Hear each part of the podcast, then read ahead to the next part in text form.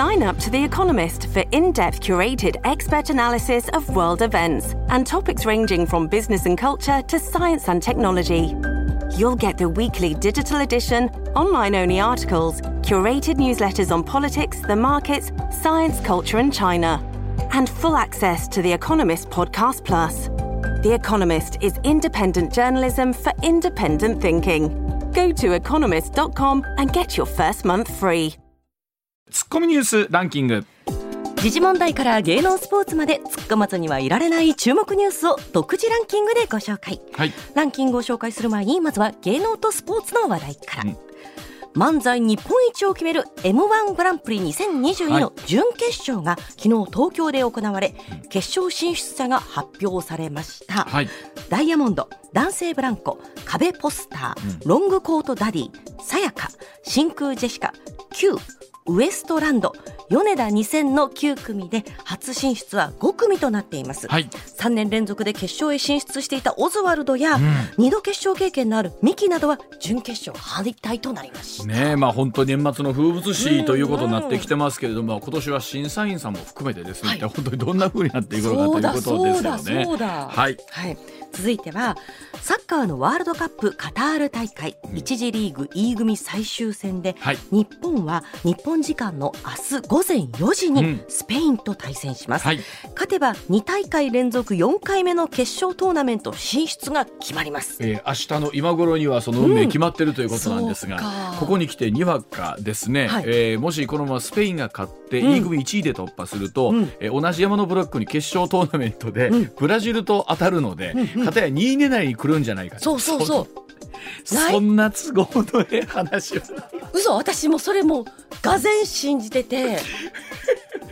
いやそのじゃあ日本勝てちゃうやん明日どうしようと思って。今からもう勝てる準備心の準備してます。西村さんもスポーツ経験終わりやと思いますが そんな思いで試合に臨んだことある、でも、うん。でも予選リーグだからここ予選の場合にはそういうそうだってウサイン・ボルトも予選はダダ流しして走りますからね。あまあそうやね、はい。でもそれは決勝に向けて温存するためでしょ。そう。だから決勝に向けてスペインもチームのメンバーを温存するために。でもスペインこれ負けてしもたら出られない可能性とかっていうのもね。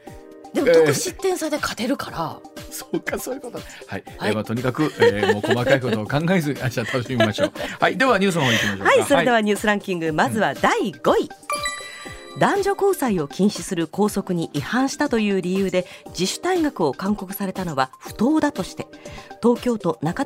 野区にある堀越高校の元生徒の女性が運営する学校法人堀越学園に損害賠償を求めた裁判で東京地裁は昨日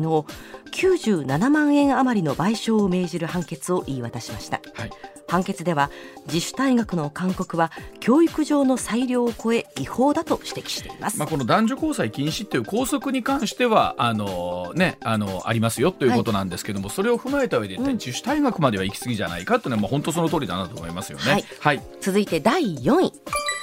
みんなの卵クラブと称して会員から現金を集めネズミ講を営んだとしてネズミ講防止法違反の疑いで運営会社の社長が昨日警視庁に逮捕されました。逮捕されたのは東京都港区の GPEX の社長峯岸正治容疑者58歳です。警視庁はおよそ1万人から数億円を集めたとみて調べています。まあ、あの現金えー入会金1万円とうん。月額1万3900円払うと栄養価の高い卵、うん。えー90個毎月受け取れる。ね、さらに新規会員紹介すると月24万円ですよ、まあ、本当先ほどもお話ありましたけれども、まあえー投資の話だったりとか、はい。こういったお話っていうのはね、またいろんなものが出てきますけれども、ね、本当にこうしっかり見極めるっていうのは大事だなと思いますよね。はい。うん続いて第3位。東京都立大学の教授で社会学者の宮台真司さんが大学のキャンパスで男に首などを切られ大怪我をした事件で。宮台さんは講義を終え建物の外に出た直後に襲われたことが捜査関係者の話で分かりました。警察は男が宮台さんの予定を把握して待ち伏せした可能性もあるとみて殺人未遂の疑いで行方を追っています。まあ、本当にこれもわからないことがたくさんあるんですけれども、うん。この後須田さんに時間がありましたらちょっはいとこの辺りのね、お話も伺っていきたいと思います。はい、続いて第2位は中国の改革開放路線の下で経済や軍事面で大国化を推進した江沢民元国家主席が昨日白血病に伴う多臓器不全のため亡くなりました。96歳でした、はい、また現在中国では新型コロナウイルスを徹底的に抑え込もうとするゼロコロナ政策や中国共産党の独裁的な統治に対する抗議活動が拡大していますが昨夜東京都新宿区の JR 新宿駅周辺でも在日中国人らがデモを行いました。強権政治に対する抵抗の象徴である白い紙などを掲げ日本語や中国語で習近平やめろ共産党やめろと声を上げるなど、うん、集まった多くの人で歩道は埋め尽くされ周囲は一時騒然としましたツッコミ、まあ、あの江沢民、えー、元国家主席亡くなるという話とそれからこの中国の白紙革命などという言葉もあるそうなんですが、うんはい、えー、この辺りまた須田さんにお話聞いていきたいと思います。はい、続いて第1位は昨日の参議院予算委員会で岸田総理大臣は疑惑が相次いで浮上している秋葉復興大臣に対する野党の更迭要求について重ねて拒否しました、うん、また政府は今日世界平和統一家庭連合旧統一教会の問題をめぐる被害者被害者救済新法を閣議決定する方針です。さあ本当に今岸田さんはどんな思いで国会を運営しているのかということになるんですけれども、ね、はいそのあたり含めまして、えー、コマーシャルの後スタさんにお話を伺ってまいります上泉雄一のエーナーではあなたのメッセージをお待ちしています。ニュースについて言いたいことはもちろん暮らしの中で感じたいろんなことぜひ送ってください。メール uwa.mbs1179.com ツイッターでは「ハッシュタグエーナー」をつけてつぶやいてください。時刻六時まもなく二十五分になります。ここからは須田慎一郎さんでございます。須田さんおはようございます。はいおはようございます。はい今朝もどうぞよろしくお願いします。はいお願いします。はいまずはこちらからです。秋葉復興大臣はもう罪なんでしょうか。支持率が下げ止まらない岸田政権の現状でございます山際前経済再生担当大臣葉梨前法務大臣に続きまして寺田前総務大臣の、えー、わずか一月で3人もの大臣が辞任した上後任の松本総務大臣の政治資金問題や秋葉復興大臣と岸田総理自身にまで政治と金の疑惑が浮上するなどもう政権はガタガタなんでありましょうか。この支持率下落が止まらない岸田政権の現状について須田さんにお話を伺いたいと思います、うんうん。はい、さあ須田さんもう秋葉さんは罪なんですか？いやもう完全に積んでるでしょうね、これはね。あのですからあとはですねいつこれ更迭というかですね。まああのまあ岸田政権の場合はですね更迭という形を取らずに辞職というね、自ら進んで辞めたという形を取るわけなんですが、まあ、実質的な更迭になるのかと週まあ週内持つのかなという感じが、えー、週内もだって今木曜日ですよ。ええ、うん、ですからまあ早ければですね今日明日中にも、えー、更迭ということになってくるんではないかなと思いますよね。ということはの参議院予算委員会では岸田総理は否定してますよね更迭要求は。ただですね、あのこれからですね、あのやっぱりこの統一教会に関するですね、うん、えー、被害者救済法案であるとか、ね。えー、あるいはですね、まあ今、えー、二次補正予算については衆院通過しましたけれども、うん、えー、参議院での審議が進んでいる参議院でも、えー、の予算委員会でもこの問題、秋葉復興大臣に対する問題ってのは炎上してますんでね、まあ、やっぱりどっかで巻きしないとっていうことになるんじゃないかなと。まあ結局口を開けばこの話からなりますからね。あの、質問する方とするとね。うん、えー、でただですね、うん、その内容についてはあまり詳しくどうなんでしょう。国会でのやり取りというかですね、うん、一体秋葉復興大臣何が問題なのっていうのがなかなか見えてない。いくつかあるんですよね。ええ、うん、まあ大きく分けますと4つありましてね。4つもあるのね。4つもあるんですよ。うん、でそれぞれでも聞いてると、うん、えー、過去の辞めてった、えー、大臣よりはですねはるかに上回る問題というかですね。そうですか。はい。えー、えー、で4つ何があるのかっていうと、一、つはですね、うん、えー、影武者疑惑っていうのがありますね。影武者疑惑って、はい、選挙の時のね、街頭でで昨年の衆院選であのー、まああの秋葉氏のですね名前を書いたたすき、うん、えー、これをですね全く他人まあ他人っていうとおかしいけれども、うん、え第三者がですね、うん、えー、これをつけていたんではないかという疑惑があってですね、うん、あのー、一人これ明らかになったこれ写真撮られてたんでね、えー、明らかになったんですが、うん、えー、秋葉復興大臣のですね、えー、次男が、うん、えー、まあこのたすきをつけて街頭に立っていましたと、うんうん、でそのたすきにですね、えー、ちゃんとでも表記したったんですよ。次男って表記したんです、ちっちゃくちっちゃくなんですよね。そうなんですね、あのただこの影武者が4人いるんではないかっていう疑惑が出てる。他にも影武者いたんじゃないかっていうのがあるんですね。はい、そうそうこうやって思うとこの話の話でも秋葉さんの話出てますけどね。他でもやってある人っていてないのかな、ただねこれはね、うん、公職選挙法に明らかに違反するのでアウトなんです。これ見つかった段階でもう選挙違反ですからね、はい、えー、法律違反ですから、これ普通はやらないですね。やっぱりねあのたすきかけてる人見たら、うん、あ本人立ってるんだと思ってこう顔を見たりしますし、まあね、はい、立ち止まったりするのでね。えー、まあですからその辺についてはですね、えー、まあ秋葉大臣こういう言い訳を国会でしてるんですよ。うん、この問題については、えー、選選挙管理委員会選管でも、うん、あるいは、えー、警察からもですね、えー、何かこう指摘されたりあるいは問題されたり事件化してないんで、うん、政府みたいな、うんうんうん、つまりあの捕まらなかったんでこれは政府だっていうよくわかんないような。なるほどえー、言い方をしている、これが一つ目の。一つ目、はい、えー、ね影武者疑惑ですよね、うんうんうん、でもう一つこれもまた問題なんですよ、うん、実は、えー、第一公設秘書、はい、えー、第二公設秘書正規正式な秘書ですね、はいはい、えー、これは国費でで我々の税金からですね、うん、えー、まあ報酬が出てるんですが、うん、その正規の報酬以外に、給料以外にですね、うん、選挙期間中にその選挙運動をやってもらうために、別途報酬を渡していたと。でこれはですね各種資料から明らかになっているんですが、じゃあこれについては何と説明しているのか言い訳を言っているのかというと、うん、実はその秘書2人はね、うん、えー、選挙期間中12日間あるんですが、うん、6日間は秘書の仕事をやってました。で残りの6日間については車上運動員かつてあのウイス城なんて言われましたよね。この車上運動員についてはですね選挙期間中の、えー、報酬を渡すことについては、まあ、上限は設定されてますけれどもこれは合法とされてるんですよ。ですから車上運動員やってましたみたいなね。で秘書ってそんな暇なの？選挙期間中にと。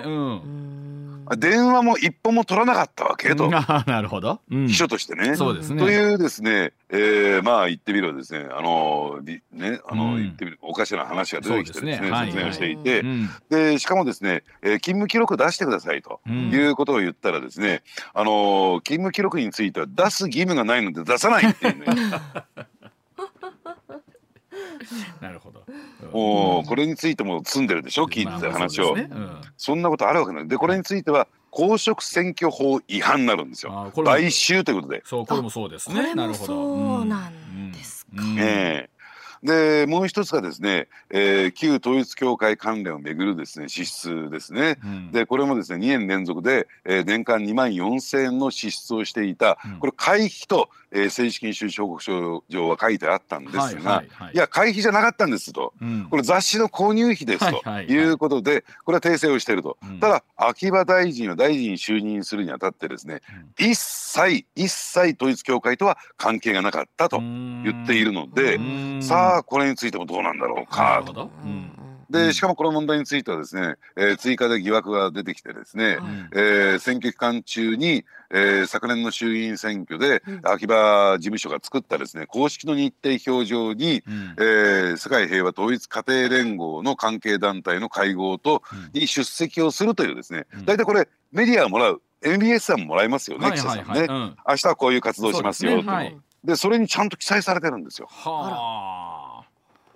でつまりつまりそれで、ね、出席するしないが問題なんじゃなくて、うん、一切関係がありませんと言っていたのに、うん、これは一体何なんだっていうことになったら、うん、いやそこに書いたかも書いたんだけども、出席した記憶がない。あのー、出席した記録じゃなくて記憶がないんだ。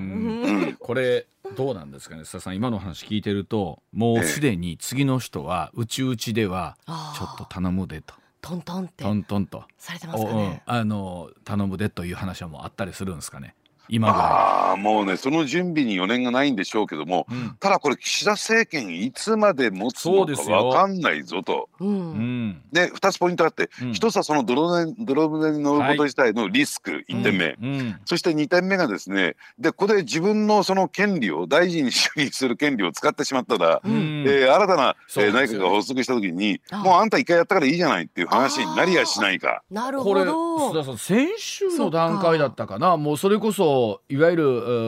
内閣改造するんじゃないかと役員人事やるんじゃないかって話ありましたけど、うんうん、あの辺りとかと含めてこれどうなりそうなんですかまた潮目変わってきたんですか？いや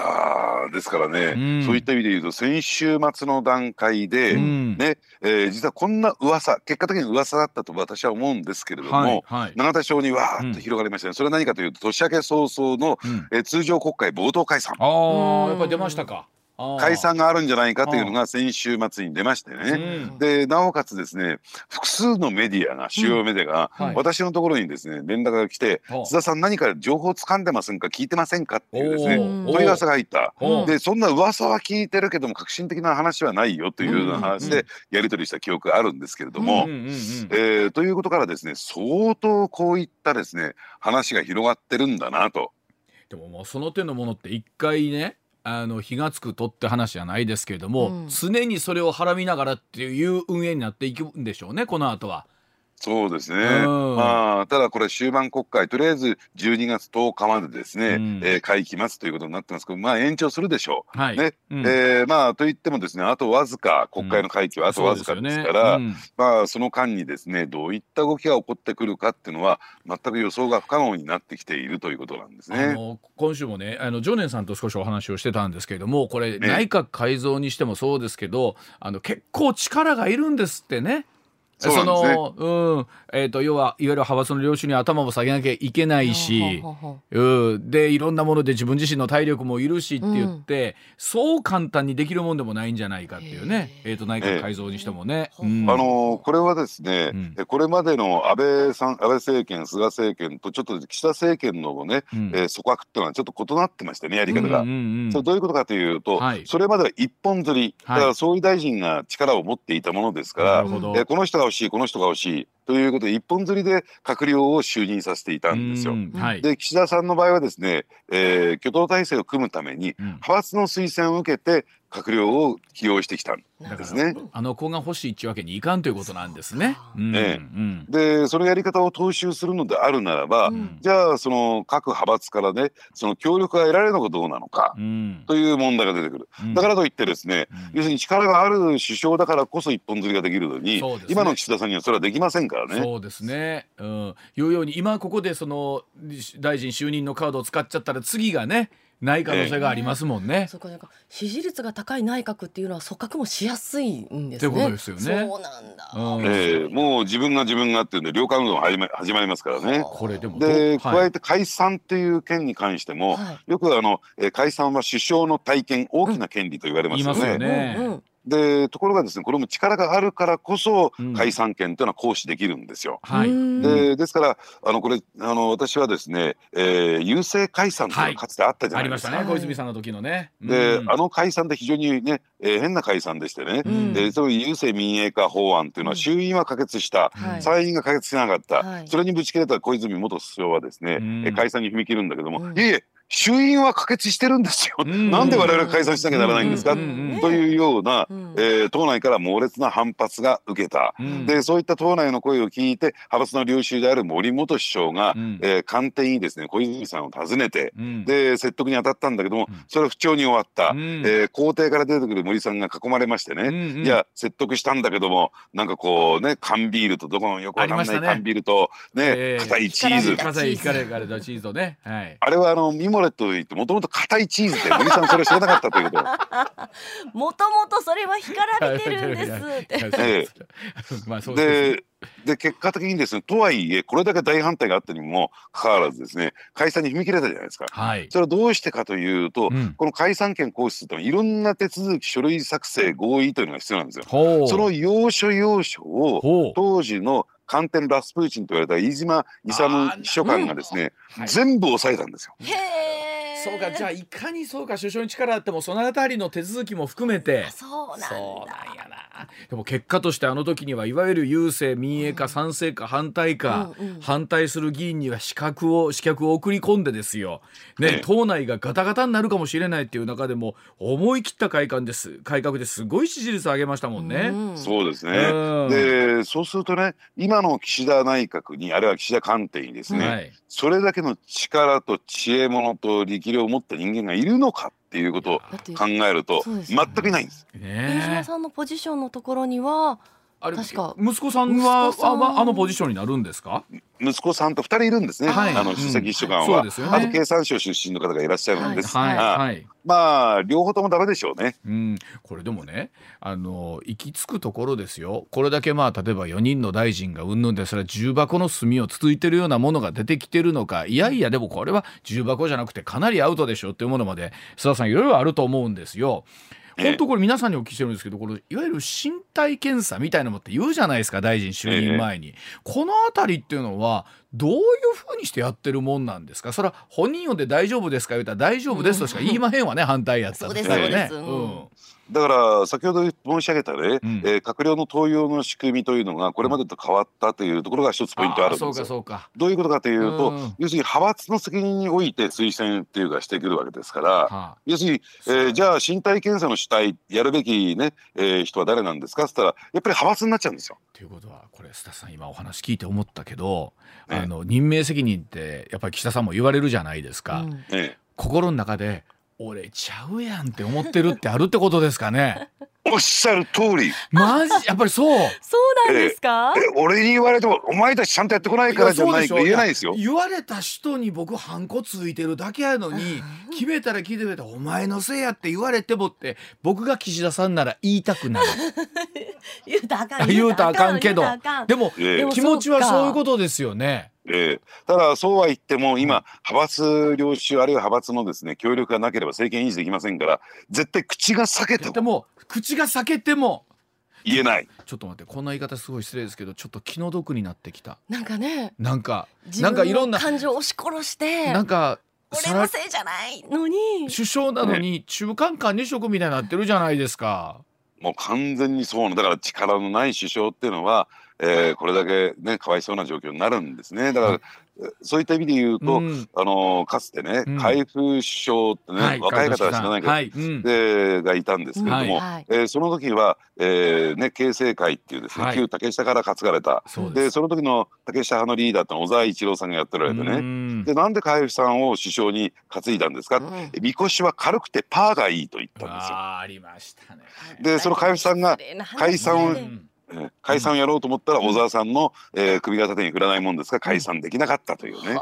いやそうやって思うとなんかいやじゃあかといっておっしゃるように常に、えーと、自民党を含めてずっと55年以降強いリーダーばっかりだったかと決してそうじゃないわけですよね。えー、あの中にはその最大派閥に常にこうね、えー、風向きを見ながら、まあ、中曽根さんだって一時は風緑と言われたことがあったっていうことだったりしますし、えー、常にじゃあ、えー、強烈なリーダーシップの首相のもと日本を運営されてきたと決してそうでもなかったりする。えー、ただそれでもいろいろとですね、うん、えー、知恵を絞ってあるいは、えー、そこが政治ですからね。派閥の合唱連行で、はい、いくつかの有力派閥を巻き込んで、はい、えー、リーダーシップを取ってきた、はい、そこをね工夫する知恵をね絞るというのが大事なんだけども、はい、要するにそれだけの余裕精神的な余裕時間的な余裕ないんですよ岸田さんには。そうです、えー、ということですよ。この後、まああの臨時国会、まあ、延長あるとして、まあ、年明け通常国会やって、まあ、その前に、えー、なんでしょうけどどうですか？この23か月年挟んでということになりますけど佐々さん睨みはどんなところになってくるんですか？もう一つね年内の注目ポイント、ぜひしといていただきたいのは、はい、えー、先ほど申し上げた被害者救済法案ですね、はい、えー、この行方がどうなるのかということなんですが、うん、えー、これ閣議決定しました。党内での了承も得ましてね、うん。はいはい、えー、閣議決定しましてですね、うん、えー、まあ今日やるのかな、うん、えー、今日閣議決定をするんですけれども、はい。はい間違いなくですね。はい、でこれがね、えー、あの審議が始まるんですけれども、うん、やっぱりこれ考えてみますとね、うん、えー、まあ、特に立憲民主党であるとか、うん、えー、日本維新の会を含めてね、与野党の合意で対決法案じゃない形でやっぱり成立させるっていうことは必要になってくるんだろうと思うんですよ。でこの成立を、えー、ができてそして被害者家族もですね、うん、それに納得するなんていうことになるとですね、一旦私は政権運営が落ち着くんではないのかなと思いますね。でですからどこまでこのねその納得感が、うん、えー、被害者あるいは、えー、野党にですね、うん、得られるのかどうなのか、少なくともですね強行採決なんていうことにならないように、うん、えー、しなければならない、うん、えー、ここからですのですね、えー、まあ野党とのですね協議が非常に舵取りがですね、はい、注目されるのかなと、そのあたりをちょっと見といていただきたいわけなんですけどね。はい、うん、まあ確かにこの機材被害者救済法っていうのはまあもちろん困ってる方に対してですね、まあ一刻も早くっていうところは当然ありますし、まあ補正予算の話も含めてそうなんですけど、この大事なお話がついついこのなんて言うんでしょう、政治と金とかこのね政局みたいなところに優先されてしまってるのが、うん、えー、ちょっと歯がゆいところありますよね。えでこれ問題なのはですね、うん、あのとりあえず国会答弁だけを見てみますとね、はい、えー、昨日までのね、うん、えー、結構野党に情報を継ぐ情報を重ねてるんですよ。はいはい今首相はね、うんうん、であまり譲歩してしまうと、うん、やっぱり、えー、そのに対して公明党が不快感を持ちますからね、はい、その辺のバランスをどういくのかっていうことなんですね。うん。うん、ただまだ今現状ではですね、えー、あの内閣案といってるんですかね、はい、えー、今の原案についてはですね、あの野党の方は納得しておりませんので、それをどうやってえーね、法案の中身に落とし込んでいくのか、はい、野党の要求を落とし込んでいくのかというのは、一つ注目ポイントだと思います、ね、なるほど、わかりました。はい。では続いていきましょう。こちらでございます。うん、時刻6時、まもなく44分になります。さあ、広がる中国の白紙革命、白紙と書いて白紙革命、第二の天安門事件となりうるんでしょうか？さあ新型コロナウイルス対策として厳しい行動制限を強いているゼロコロナ政策に抗議するデモが起きている中国なんですがこのデモの参加者が手に白い紙を掲げていることから白紙革命とも呼ばれているそうでございます。さあ天安門事件以来の騒動に発展していくんでしょうか。言論については厳しく統制をしてきた中国共産党。どのような対応を取っていくんでしょうか。さあこの中国のゼロコロナ政策含めて須田さんに解説をお願いしたいと思います。さあでも3期目を迎えた習近平政権盤石と言われていたかもしれないんですがぼつぼつ出てきてますよね早くもね。そうですね、今ご指摘いただいたですね、うん、白紙革命白紙と書いて白紙革命というのはね、はいうん、あるいは白紙運動というふうにも言われてるわけなんですけれども、はい、こういっったものが出てきた。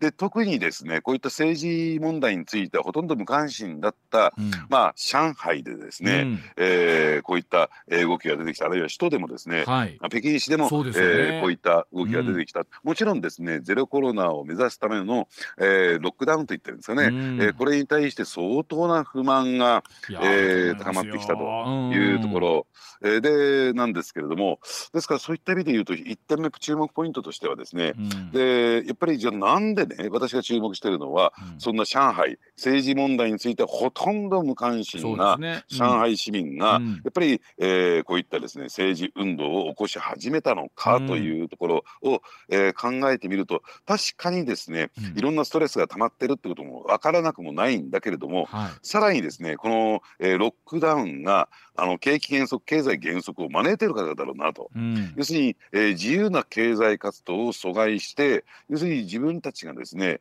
の金儲けのそういったあのタイチャンスをですね逃してるんじゃないか、うん、そういうところに対する苛立ちというふうに、えー、考えてもらっていいんだろうなと思いますね。あの一方でこのゼロコロナに関してはねね、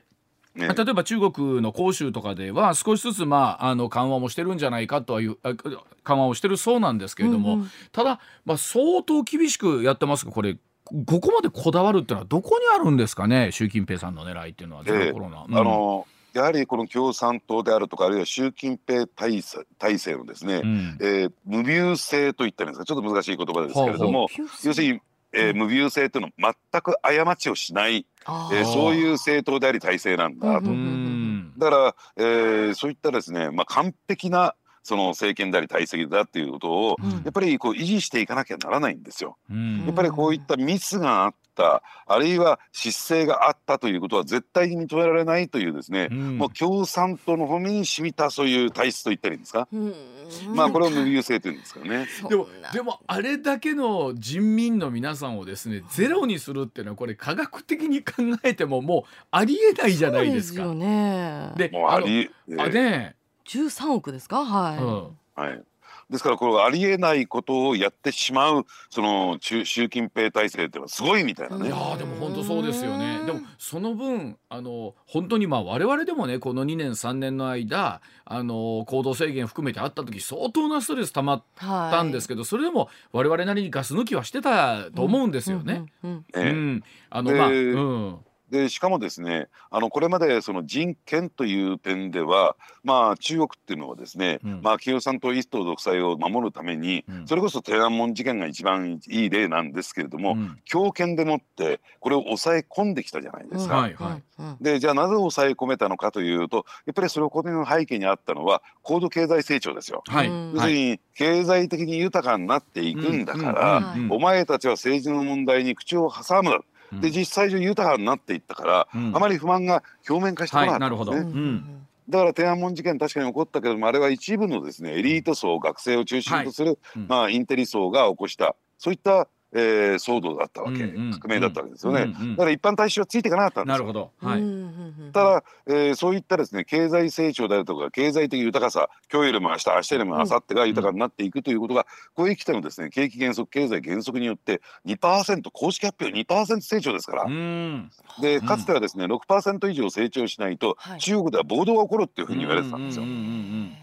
ですから公式発表で2%っていうのは事実上もしかするとマイナス成長かもしれない。はいはいはい。そこから考えていくとやっぱりこの白紙革命というのはその背景には経済的な不満があると、うん、だからこそ先ほど申し上げたように上海市民が相当なブーイングを上げてるというふうな理解していいと思いますね。この映像がなんかいろんなところで流出してるっていうのもそうですし、うん、まあ本当に中国の皆さんが声を上げているっていうこと自体が、まあ、これもなかなか、うなことだなと思うんですけど、ね、実際当局の取り締まりみたいなどうなってるんですか？これ現実としてみれば。あのもちろんこれ相当厳しい状況にあるんだろうと思いますね。うんはい、でなおかつですねあのやっぱりこのデモを開くにしても動員するにしてもですね、うんうん、やっぱりそれをどうやって、えー、意思伝達を図っていくのか、ね、情報を拡散していくのかっていうのがポイントなんですけれども、ねうん、中国の場合はご案内の通りインターネットは全部検閲されてますんでね、うんうんうん、えー、通常あるならばそういった情報共有ってできないんですけれども。はいはい。あのー、その検閲をくぐり抜けるそういうシステムがあるんですよ。えー、仮想プライベートネットワーク VPN というね、うん、えー、そういうネットワーク。ですからサーバーを海外に置いて、うん、そこにですね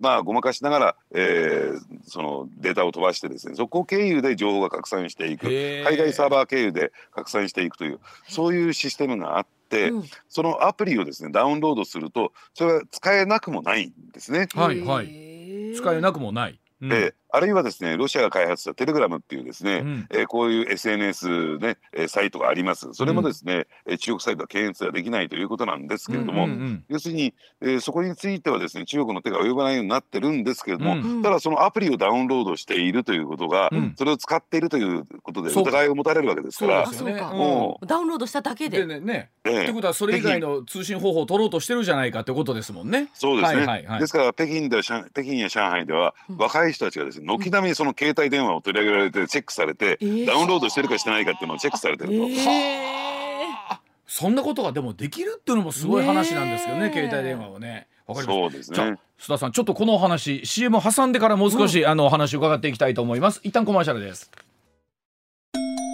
上泉雄一のエーナー MBS ラジオがお送りしています。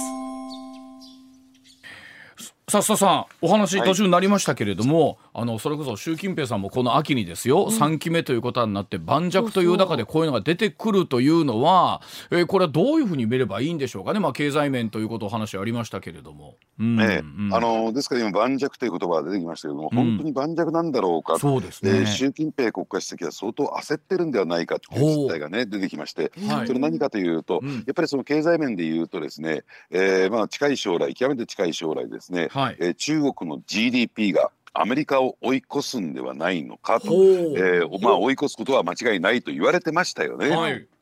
で例えば2021年段階で、うん、えー、まあ、アメリカのですね GDP が約23兆ドルあるんですよ。うん。ね、はい、でこれに対して中国は17兆7300億ドルまで追い上げてますからもう時間の問題されてたんですが、うん、どうもこれが不可能だと、うん、まあ、ここに失速してるわけですからね。うん、えですから、えー、これがですね達成不可能ということになる、えー、となるとですね、うん、やっぱりあの所得も増えていかないっていうことですから、うん、相当これはね国民の、えー、中国国民の不満が、うん、えー、ね、拡大してくるあるいは爆発してくることはこれ間違いない、ということがですねやここへ来て、ね、見えてきたんですよ。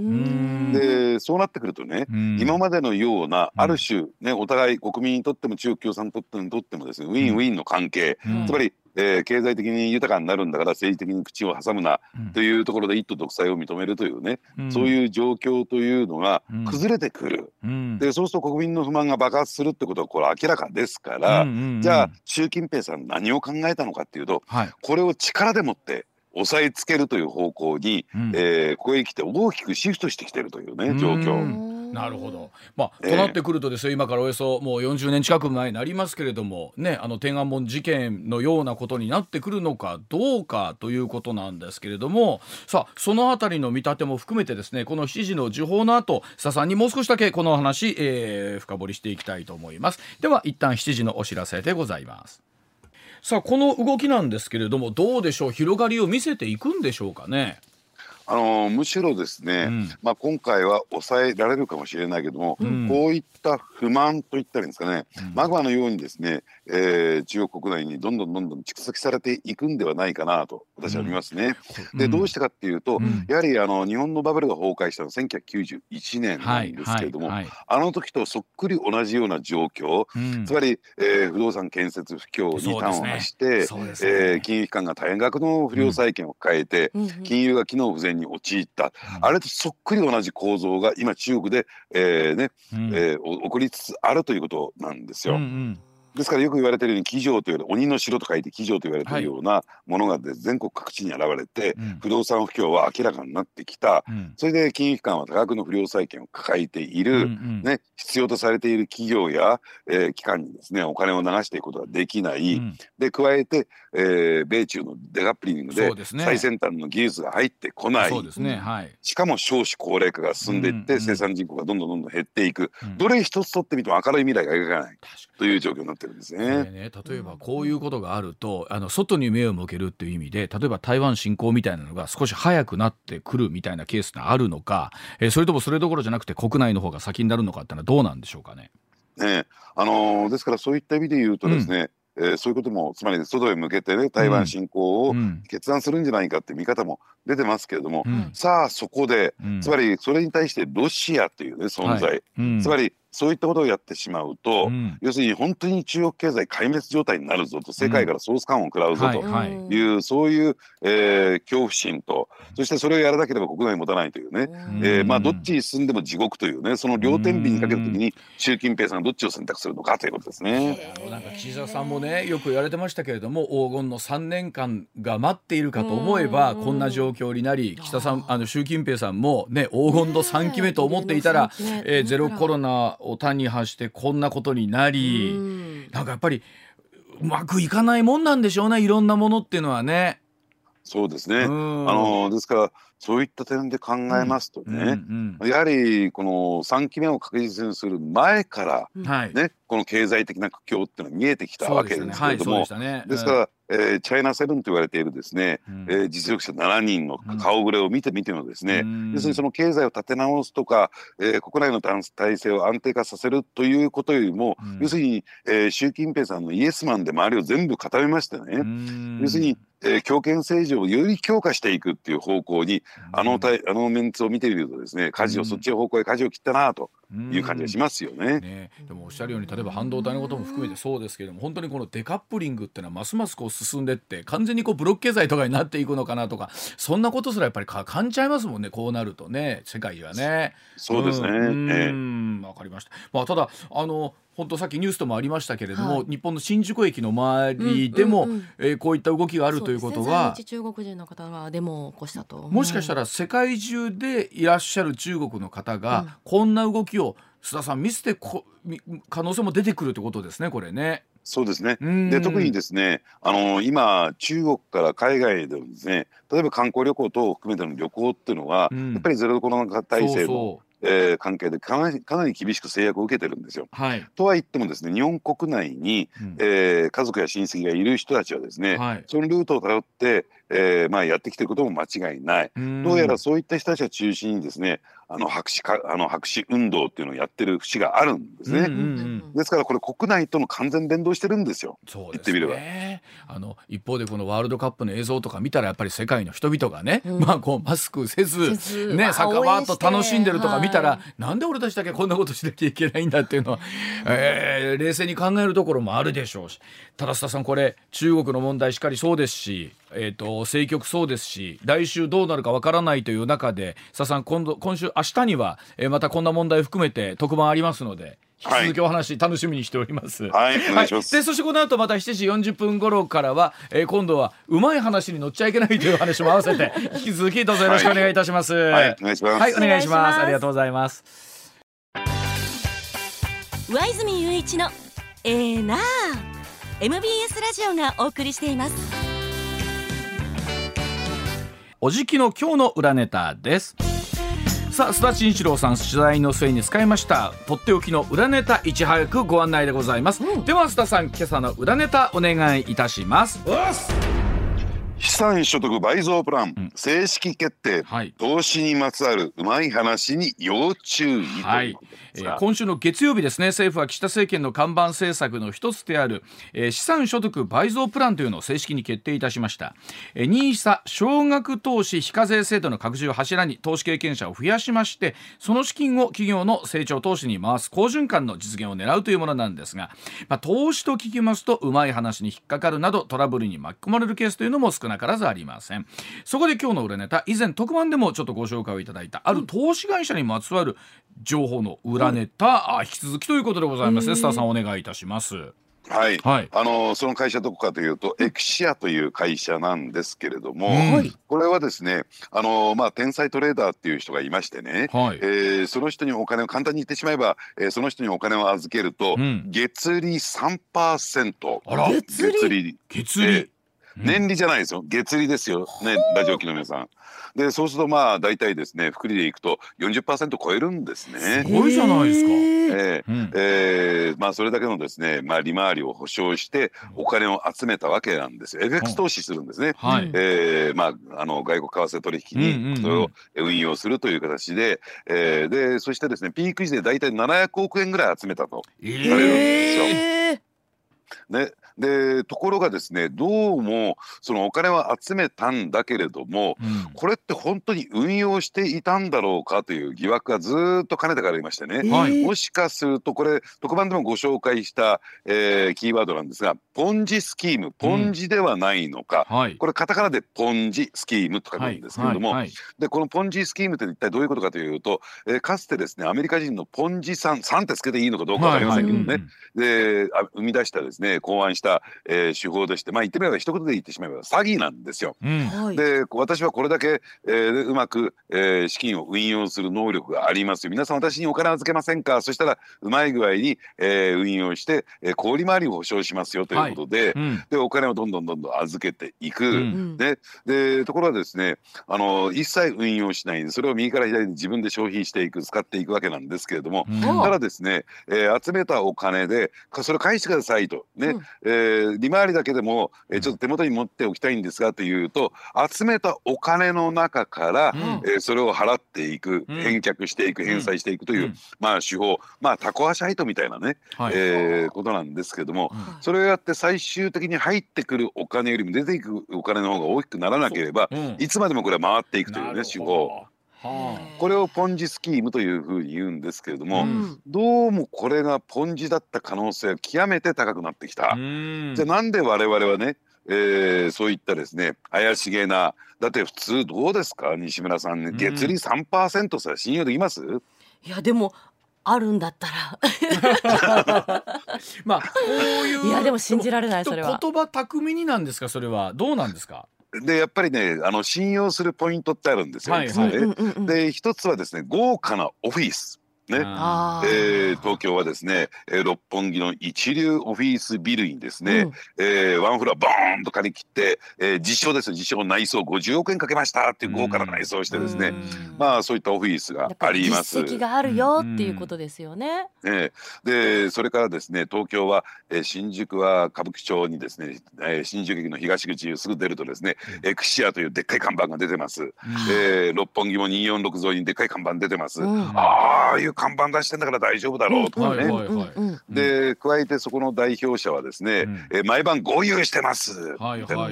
の新地のキャバクラにもね、うん、えー、まあたびたび足をたびたびってかしょっちゅう足を運んでて、はい、大体ですね一晩に使うお金が1000万2000万っていうのをバンバンバンバン使っていくと。えじゃあ須田さんも見たことあるんですか？北新地で。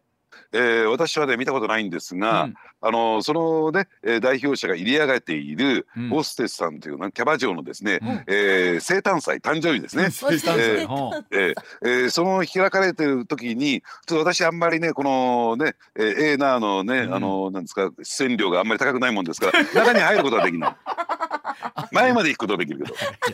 よそですみませんごめんなさいよそで養蚕はいすみません。ほう。ほうまあそこへ行ってですね、はい、えー、ねあの1億円もするシャンパンタワーですよ。どんなシャンパンタワーなんだでもそれででもっていうことは要は見かけはすごく派手にまああなんだろうオフィスライフにしてもそうだし、その、まあ夜な夜なも派手に暮らしてらっしゃる。えー、それを SNS とかで発信してればやっぱり中にはねあそれだけお金儲かってるんだ、うん、えー、それだけで合流できるんだ。自分もそれにあやかりたいそういう生活してみたいって思う人が出てくるのは当然なんだろうなと。うん、ね。うん、なるほど。でも月3%ってほらこんなありえませんよって、まあ、我々もね放送とかも通じてですしあのあるんですよ。で仕組みとしてはですね日本で集めたお金をシンガポールへ送金して、でそれ運用したんですが全く実態ないんです。おそらくね、うん、2019年ぐらいから、うん、えー、その実態が企業としての活動運用実態じゃないですよ、うん、企業としての活動自体が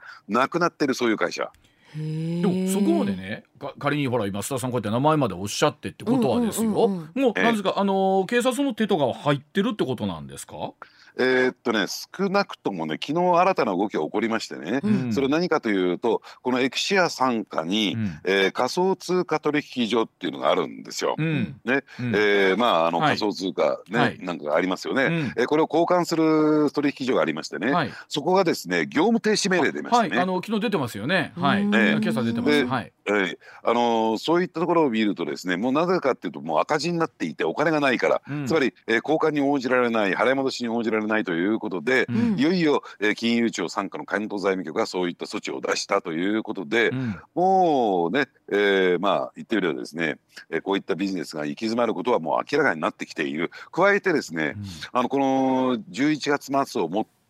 えー、先ほど申し上げた豪華なオフィスビルも移転しましてね、はい。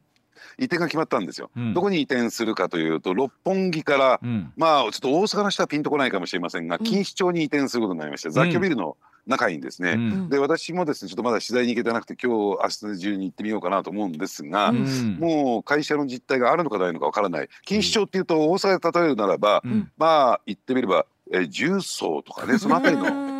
イメージですかね。まあでもわかります。あの重曹もええとこですよ。ええとこですけども。すごくいいとこなんだけども。まあ要は大阪のあのどま梅田ど真ん中でドーンと出してる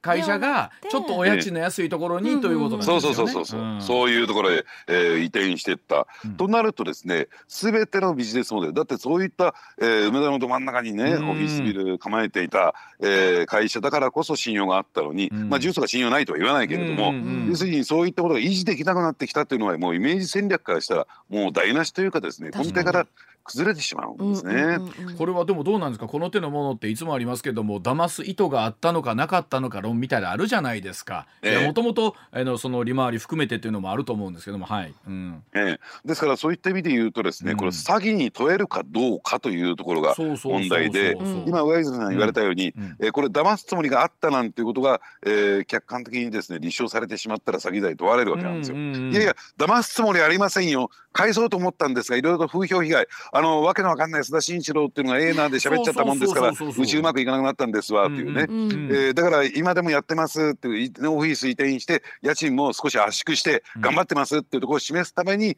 やってるとしか見えないんですね。この手のものってまあ後を絶たないと思うんですよ須田さん結構まあ見分けるポイントとかって言っても、うん、もう一通りデスクしてるような気もするんですけどね。うんですからね、うん、まい話には裏があるっていうのはね昔から言われてますけれども、うん、ですからそういった中でねそういった知識というのかな、だって我々ってそういう投資教育って受けてこなかった世代じゃないですか。ですから、えー、何がうまい話なのか何がうまい話じゃないのかなかなかこう見分けもつかない、まあ、金融リテラシーって言ったらいいんですかね。だからそういったものがない中で、こんな資産所得倍増プランなんてねもうどんどん貯蓄から投資へなんてやることが果たしていいことなのかどうなのかと思いますけどね。だからもちろんこういうのにすごい慎重になってる方も非常に多いと思うし、まあ、僕らもきっとそうなんでしょうけども、まあ、基本的にも銀行郵便局の預貯金ベースっていう人とかからするとほらほら困難があるるからね私らやっぱり投資とか言われてもっていうふうに須田さんなっていくわけですよね。ええ、うん、ですから銀行や郵便局の預貯金っていうのは元本間違いなく保証ですからね。そうそうそうそうだからそういったところで着実にため、うん、蓄えていたお金を、うん、まあ言ってみればですね元本が減ってしまうなくなってしまうような、うんえ投資へ誘導することが果たしていいのかどうなのか、じゃあ政府が言うようにね、投資へと言うんだったらいいですよ。ただ、どの、ね、あの範囲だったらいいのか悪いのかっていうところはなかなか分かりにくいですよね。まあ、ですから今学校教育の中でもこの投資についてね、まあ、教えていこうということはあるんですけど、じゃあこれもじゃあ今日明日でねすぐみんながみんながその知識をね得られるかっていうとそうじゃないですから、ね、まあでもこういったお話っていうのは手を変え品を変え必ずあるんでしょうねあの表現の仕方はいろいろあれどですけれども。うんだからねあのいいんですよ所得倍増プラン、うん、えー、それをねやるためにはですねやっぱりね、えー、この「ええー、な」を聞いといてほしいなと思いますけどね。ありがとうございます。あのいよいよ明日津田さん特番の収録でまた、うん、あの YouTube でも公開されますけれども明日はさらに秘密兵器を持ってきてくれるのを須田さん楽しみにしておりますので、はい、わかりました？じゃあ失礼ですね明日も引き続きどうぞよろしくお願いします。はいお願いします。ありがとうございました。ありがとうございました、はい